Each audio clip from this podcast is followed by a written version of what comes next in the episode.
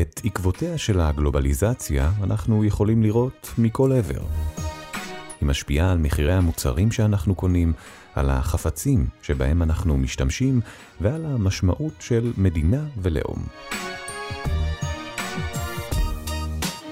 בר דעת, הפודקאסט של אוניברסיטת בר אילן. והפעם, דוקטור מור מיטרני מהמחלקה למדעי המדינה מסבירה לאן העולם מתקדם ומה הצעד הבא בגלובליזציה.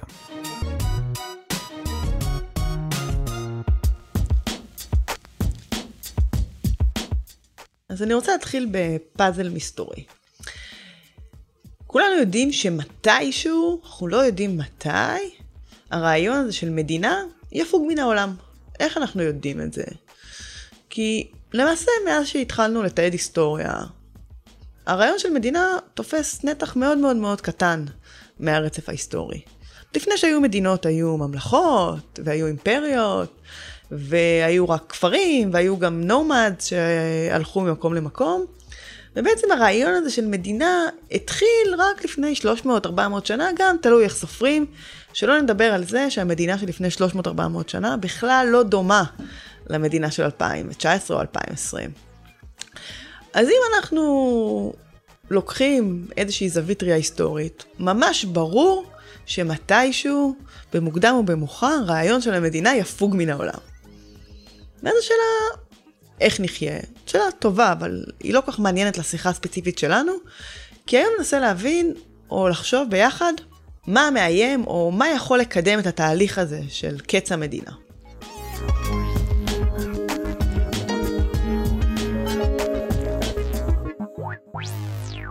אז למה בעצם השאלה הזאת הפכה להיות רלוונטית יותר ויותר בשנים האחרונות?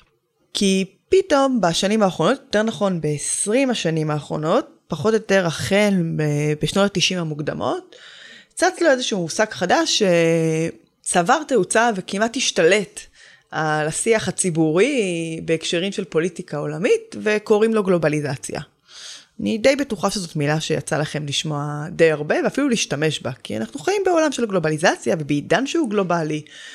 ועדיין אם אני אעצור ואני אשאל כל אחד או אחת ממי שמקשיב לנו כרגע מה זה גלובליזציה, האמת היא שנקבל תשובות מאוד מאוד מאוד שונות ומאוד מאוד מגוונות. אבל גם על גלובליזציה ממש לא נדבר היום, נדבר באופן ממש ספציפי על מה הקשר בין רעיון של גלובליזציה לבין השאלה מתי מדינות ייעלמו מן העולם.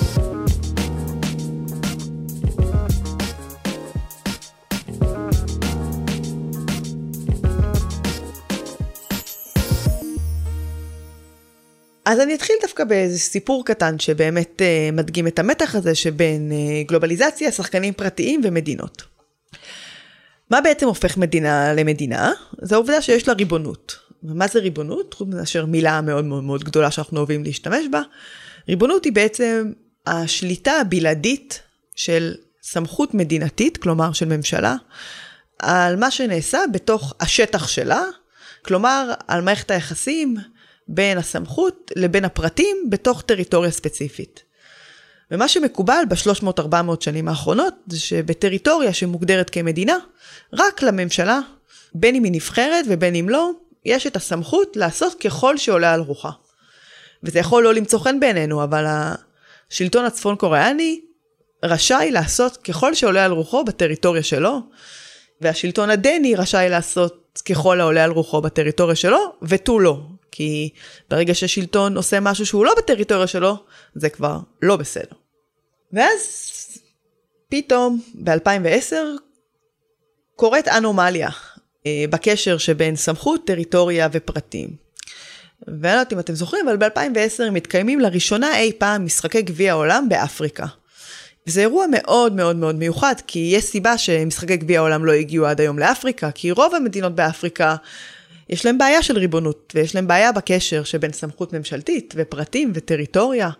לחלקם לא ממש ברור מהי הטריטוריה, ומדינות מוחלשות יותר ואפילו נכשלות יותר.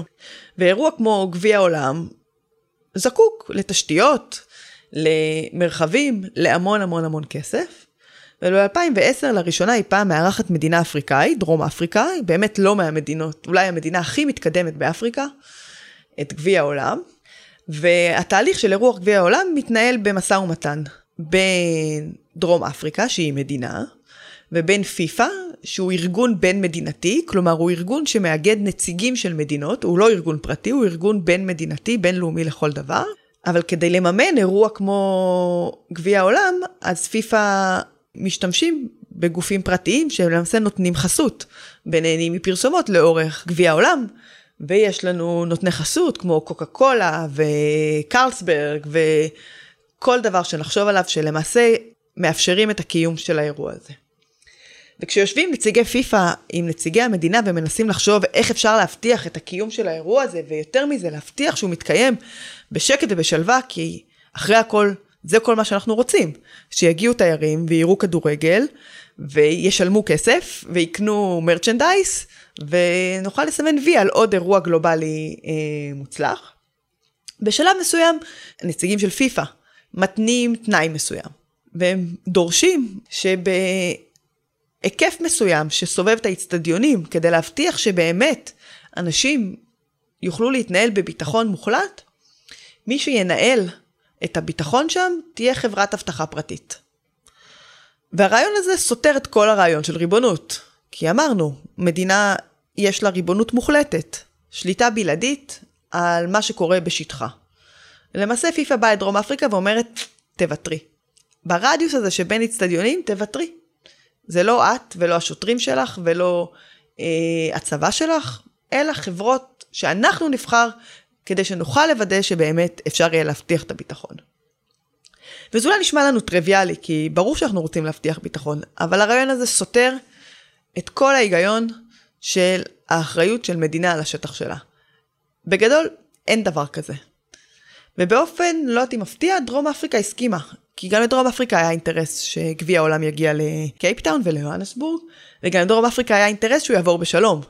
כי אם חלילה תיירים היו מרגישים שנשקפת להם סכנה, והאירוע היה נכשל או מוגדר ככישלון, אז הפגיעה במוניטין, בתיירות, באופן שבו דרום אפריקה כמדינה מצטיירת, יכול היה להיות לו השפעות ארוכות טווח. וזה באמת דוגמה קצת אנקדוטלית, אבל זה חלק מהתהליך הזה שבו אנחנו שוחקים, או לפחות משנים, את מה שאנחנו מגדירים כריבונות, ואנחנו רואים איך מדינות מתחילות לוותר לאט לאט על היבטים מסוימים בריבונות שלהם, כי בטווח הארוך יצא להם יותר, או לפחות הן ירוויחו יותר.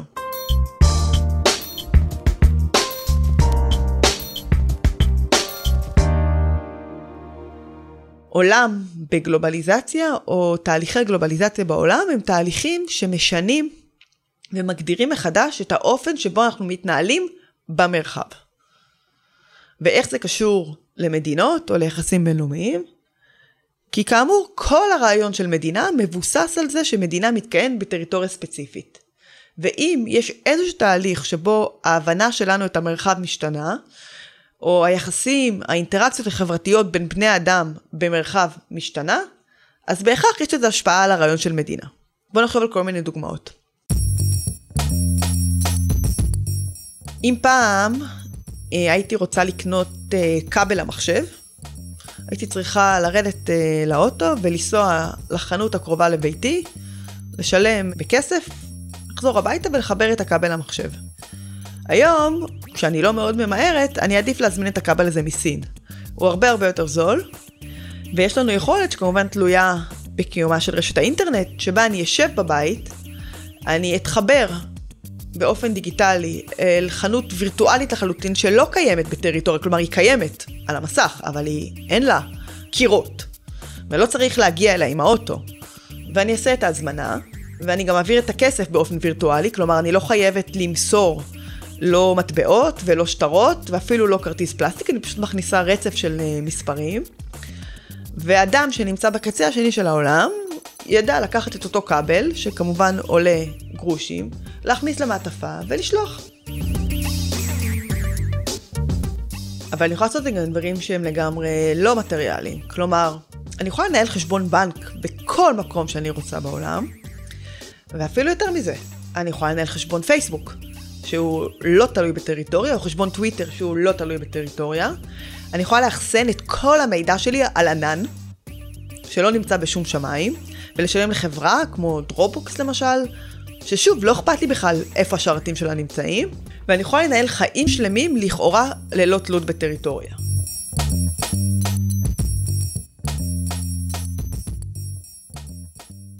אז מצד אחד גלובליזציה זה באמת התהליך שבו אינטראקציות חברתיות הופכות להיות פחות ופחות תלויות בטריטוריה, אה, או לפחות התלות שלהם בטריטוריה משתנה באופן מהותי, שמשפיע על חיי היומיום שלי, ויחד עם זה, ברור שיש לזה איזושהי השפעה על המדינה, ועל האופן שבו המדינה אה, מתנהלת. אז אם נחזור לדוגמה של הכבל, כשאני נסעתי לחנות ליד הבית שלי, אז המדינה שלי, מדינת ישראל, יכולה להחליט, והחליטה, שעל כל דבר שאני קונה אני משלמת 17% מע"מ. אז אוטומטית הכבל שלי אה, מתומחר פלוס 17% אה, מע"מ. אבל כשאני קונה מסין, אז המוכר הסיני לא אכפת לו מה המע"מ בישראל, ובטח כשאני קונה שטח אחסון בדרופבוקס, לדרופבוקס לא אכפת מה המע"מ בישראל. אז על פניו, הנה מצאנו דרך לעקוף את המדינה, ופתאום המדינה היא לא רלוונטית. אבל זה לא נכון. כי למשל, אם ניקח את הדוגמה באמת פעוטה הזאת של מע"מ, ישבו במשרד האוצר ובמשרד הכלכלה וניסו לחשוב איך הם מתמודדים עם הנטייה ההולכת וגוברת של האנשים להזמין טובין מעבר לים. הם הגיעו למסקנה שאם הם יכילו את החוק הישראלי של תשלום מע"מ על כל דבר שנזמין אה, מחו"ל, אז א', זה יגרום לנו להוציא פחות, ולמדינה יש אינטרס שנוציא כמה שיותר, וב', יש סיכוי סביר שהעלות של למצוא את כל ההזמנות שלנו, להכיל עליהם 17% מע"מ, למצוא דרך שאנחנו אשכרה משלמים אותם ולא שולחים אותם חזרה לשולח, שגם לזה יש עלויות, תעלה לפעמים יותר מאשר הרווח שיצא אה, למדינה. אז קיבלו איזושהי החלטה שכל הזמנה עד 75 דולר פטורה ממע"מ.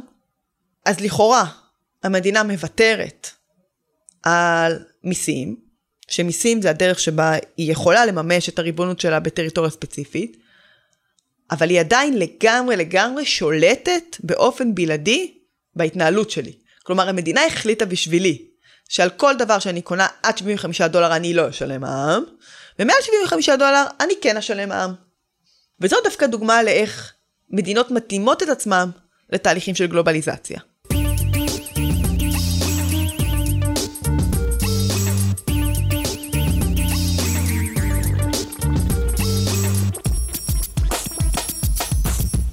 באותה מידה למשל, אם לא נחשוב רק במונחים של כסף וצרכנות, אנחנו רואים את מערכת היחסים המאוד מורכבת של מדינות עם רשתות חברתיות, כמו פייסבוק וטוויטר.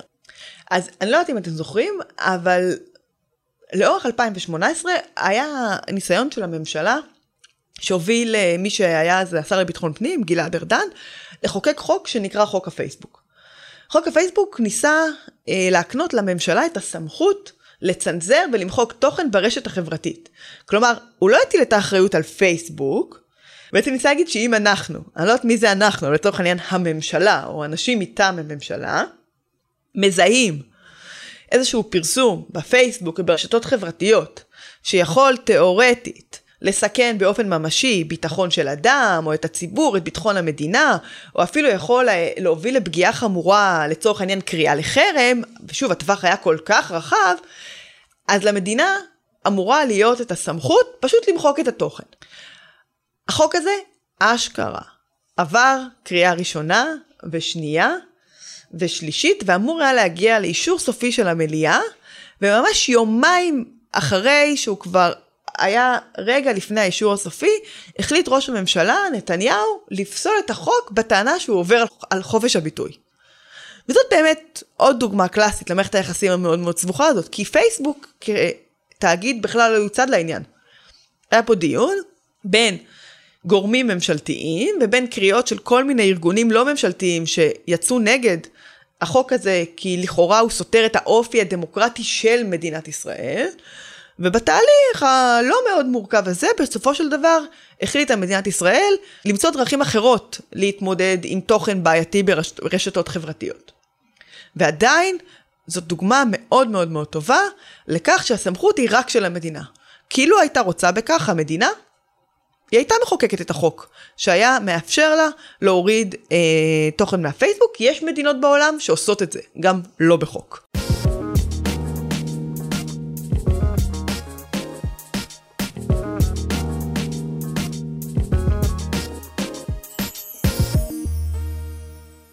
אז פה יש בעצם בעיניי שני פקטורים מרכזיים. אחד, ואולי הכי פשוט, זה עניין של הערכים. כי כשמדינה כמו ישראל מנסה להתמודד עם הכוח ההולך וגובר של רשתות חברתיות דיגיטליות כמו פייסבוק או כמו טוויטר, וחושבת אולי כן לחוקק חוק שיאפשר לה לצנזר תוכן בהם, היא מבינה די מהר שחוק כזה סותר את מערכת הערכים שלה כמדינה דמוקרטית, ונאלצת למצוא דרכים אלטרנטיביות להתמודד עם הזירה הזאת של שיח ציבורי וירטואלי, גם כשאנשים יכולים להשתמש בה כדי לאיים או לקרוא לחרם על מדינת ישראל. מדינה אחרת, כמו סין, שאינה דוגלת באותה מערכת ערכים, למעשה אין לה שום בעיה להפעיל צנזורה על פייסבוק או על גוגל ולמנוע שימוש במרחבים האלה בשטחה. אבל זה לא רק עניין של ערכים, זה בעיקר עניין של יכולות. כי מדינה כמו ישראל, או כמו דנמרק, או כמו כל מדינה מפותחת אחרת, בצפון אמריקה או באירופה, יש לה יכולת להתאים את עצמה לרעיון של גלובליזציה שוב ושוב. יש לה יכולת לנהל מערכת יחסים מול תאגידים רב-לאומיים, מול חברות, יש לה יכולת אה, עדיין לעשות ככל שהיא יכולה כדי לשפר את איכות החיים של הפרטים אה, שחיים בתוך אותה מדינה, כלומר של האזרחים שלה, גם תחת התנאים של גלובליזציה. אז בישראל למשל החליטו לתת פטור ממע"מ עד 75 דולר. לא נורא. בדנמרק, שהיא מדינת רווחה, מצאו דרכים להפריט את uh, תחומי החינוך והרווחה ועדיין לאפשר שמירה על מערכת הערכים הסוציאל דמוקרטית, שוב, כי יש לה את היכולות. הבעיה מתחילה כשמדינות שאין להן יכולות צריכות להתמודד עם ההשלכות של גלובליזציה. אז בואו נחשוב על מדינה כמו קונגו, או מדינה כמו בנגלדש. הן מדינות שלא רק שהיכולות הכלכליות שלהן נמצאות בתחתית של התחתית, והן מדינות, מה שאנחנו קוראים מתפתחות, או יותר נכון, מדינות לא מפותחות, אלה הן גם מדינות שהריבונות שלהן עוד לפני עידן הגלובליזציה הייתה מוטלת בספק. אלה מדינות שהסמכות שלהן מוטלת בספק. ואז קורים בהם מצבים שהם הרבה יותר מורכבים. לדוגמה, אם תסתכלו על הטיקט של הבגדים שאתם לובשים, סביר להניח שיהיה כתוב שהם אה, יוצרו בבנגלדש או באינדונזיה או בווייטנאם. לא יודעת אם יצא לכם אי פעם לחשוב על איך הם יוצרו, אבל סביר להניח שיש איזשהו בניין, מט ליפול, עם המון המון קומות, שיש בו המון המון המון מכונות תפירה, ויושבות בו בדרך כלל נשים, או יותר נכון בנות, שהגילאים שלהם רץ בין הגיל 6 ל-20 וקצת. והן יושבות שעות ארוכות מול מכונות תפירה, ותופרות את הבגדים שחברות, בדרך כלל אירופאיות, קנדיות, אמריקאיות, אוסטרליות, שתוכננו בצפון העשיר, ומיוצרות במזרח העני, ומשם משווקים בכל רחבי העולם. וכדי שאני אוכל לקנות חולצה ב-H&M, שהיא חברה שוודית, ולשלם עליה סכום נוח יחסית של נניח 100 שקלים, כדי לאפשר את זה, העלות ייצור חייבת להיות מאוד מאוד נמוכה, ולכן כנראה את החולצה שלי מ-H&M תפרה ילדה בבנגלדש או בווייטנאם.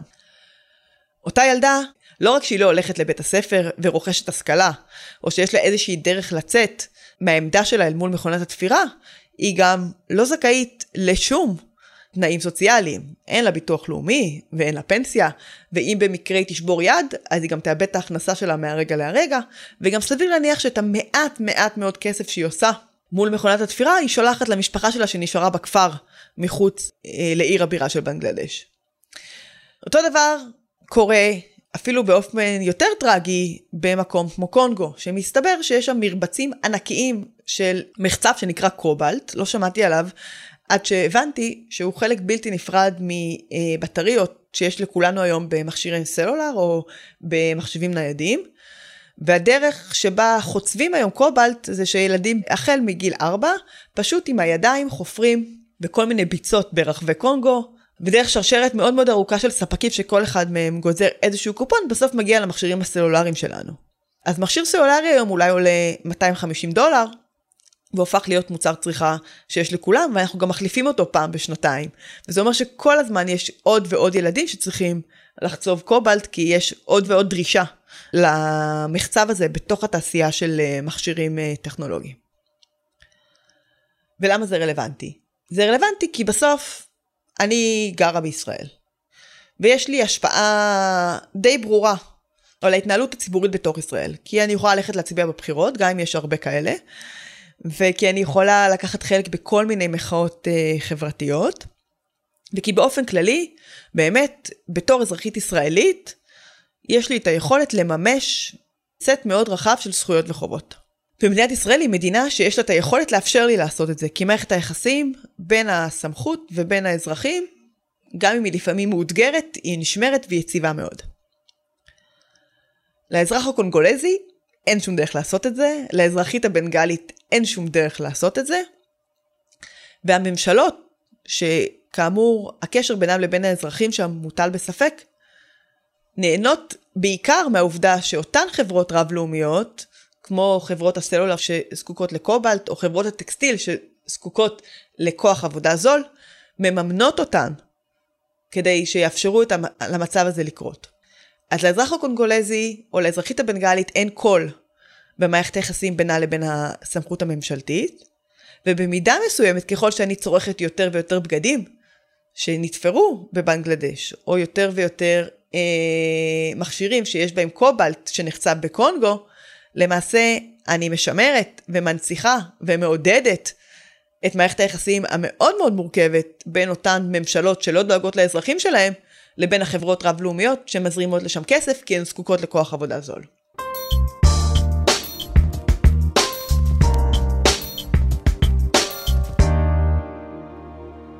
אז אולי זו דרך קצת פשטנית, אה, בטח פשוטה, להציג את העולם שבו אנחנו חיים, אבל זה בדיוק המקום שבו אנחנו חוזרים לשאלה שאיתה התחלנו. כי כשאנחנו שואלים מתי מדינות ייעלמו מן העולם, אז התשובה הקצרה היא שחלק מהמדינות כבר נעלמו מן העולם. כי קונגו היא לא באמת מדינה. גם בנגלדש היא לא באמת מדינה.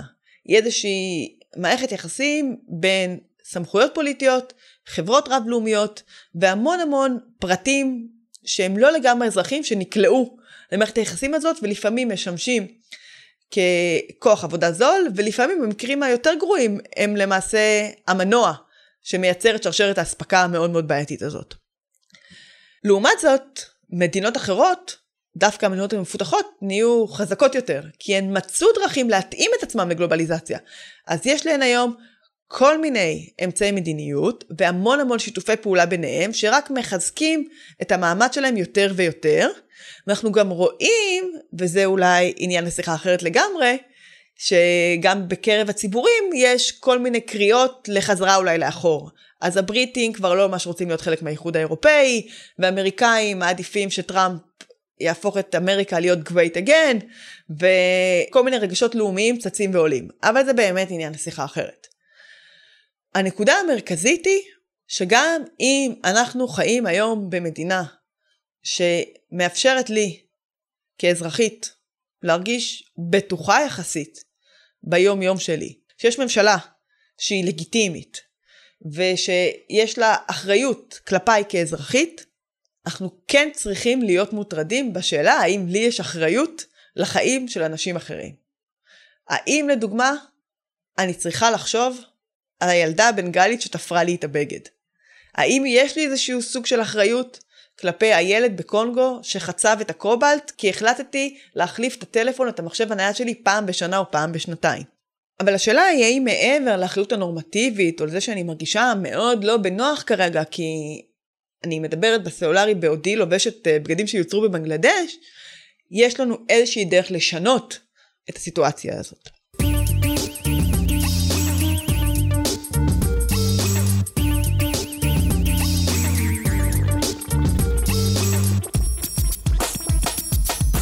אז יש למעשה שתי דרכים, שתיהן קצת שנויות במחלוקת. אחת היא לגמרי ברמת הפרט. יש היום המון התארגנויות של פרטים ללא תלות בטריטוריה, שעושים קמפיינים, שכל תכליתם להגביר אחריות תאגידית ולהבטיח שתאגידים רב-לאומיים יקנו תנאים וישמרו על זכויות אדם בקרב העובדים, מתוך נקודת הנחה שהממשלות של אותם פרטים לא עושות את זה. אז אני יכולה להצטרף לקמפיין נגד נייקי וסדנאות יזע, ואני יכולה להצטרף לקמפיין נגד אפל, והאופן שבו היא מעסיקה סינים במפעלי השבבים שלה, ובמידה רבה מאוד, בכך למעשה לתרום גם אם בזעיר אנפין, להגביר את המודעות לעניין. אבל הדרך השנייה, שנשמעת אולי יותר מורכבת, אבל למעשה היא הרבה יותר אינטואיטיבית, זה לראות האם יש אחריות של מדינות כלפי מדינות. כי אם אותן מדינות שרק התחזקו בגלל תהליכי גלובליזציה, כמו ישראל, וכמו דנמרק, וכמו בריטניה, וכל אותן מדינות הצפון, שרמת החיים שלהם עלתה, והצמיחה בהם עלתה, והפרטים בהם חיים היום ברווחה הרבה יותר גדולה מאשר הם חיו אי פעם, יפגינו איזושהי אחריות וסולידריות כלפי אותן מדינות מתפתחות, נחשלות, שהפכו להיות ממש פח הזבל של העולם, אולי אז נוכל איכשהו להבטיח קצת יותר שוויון בחלוקת הנטל של גלובליזציה וקצת יותר חלוקה הוגנת של הרווחים של גלובליזציה ואז אולי גם ערכים של גלובליזציה, של סולידריות, של אוניברסליות, של כל בני האדם שווים לזה, זה לזה, יבואו לידי מימוש. תודה שהאזנתם לנו. באפליקציית בר דעת מחכים לכם עוד הרבה פודקאסטים מחכימים. אתם מוזמנים לצאת איתנו למסעות נוספים אל העבר ואל העתיד. בר דעת, אפליקציית הפודקאסטים של בר אילן, משפיעים על המחר, היום.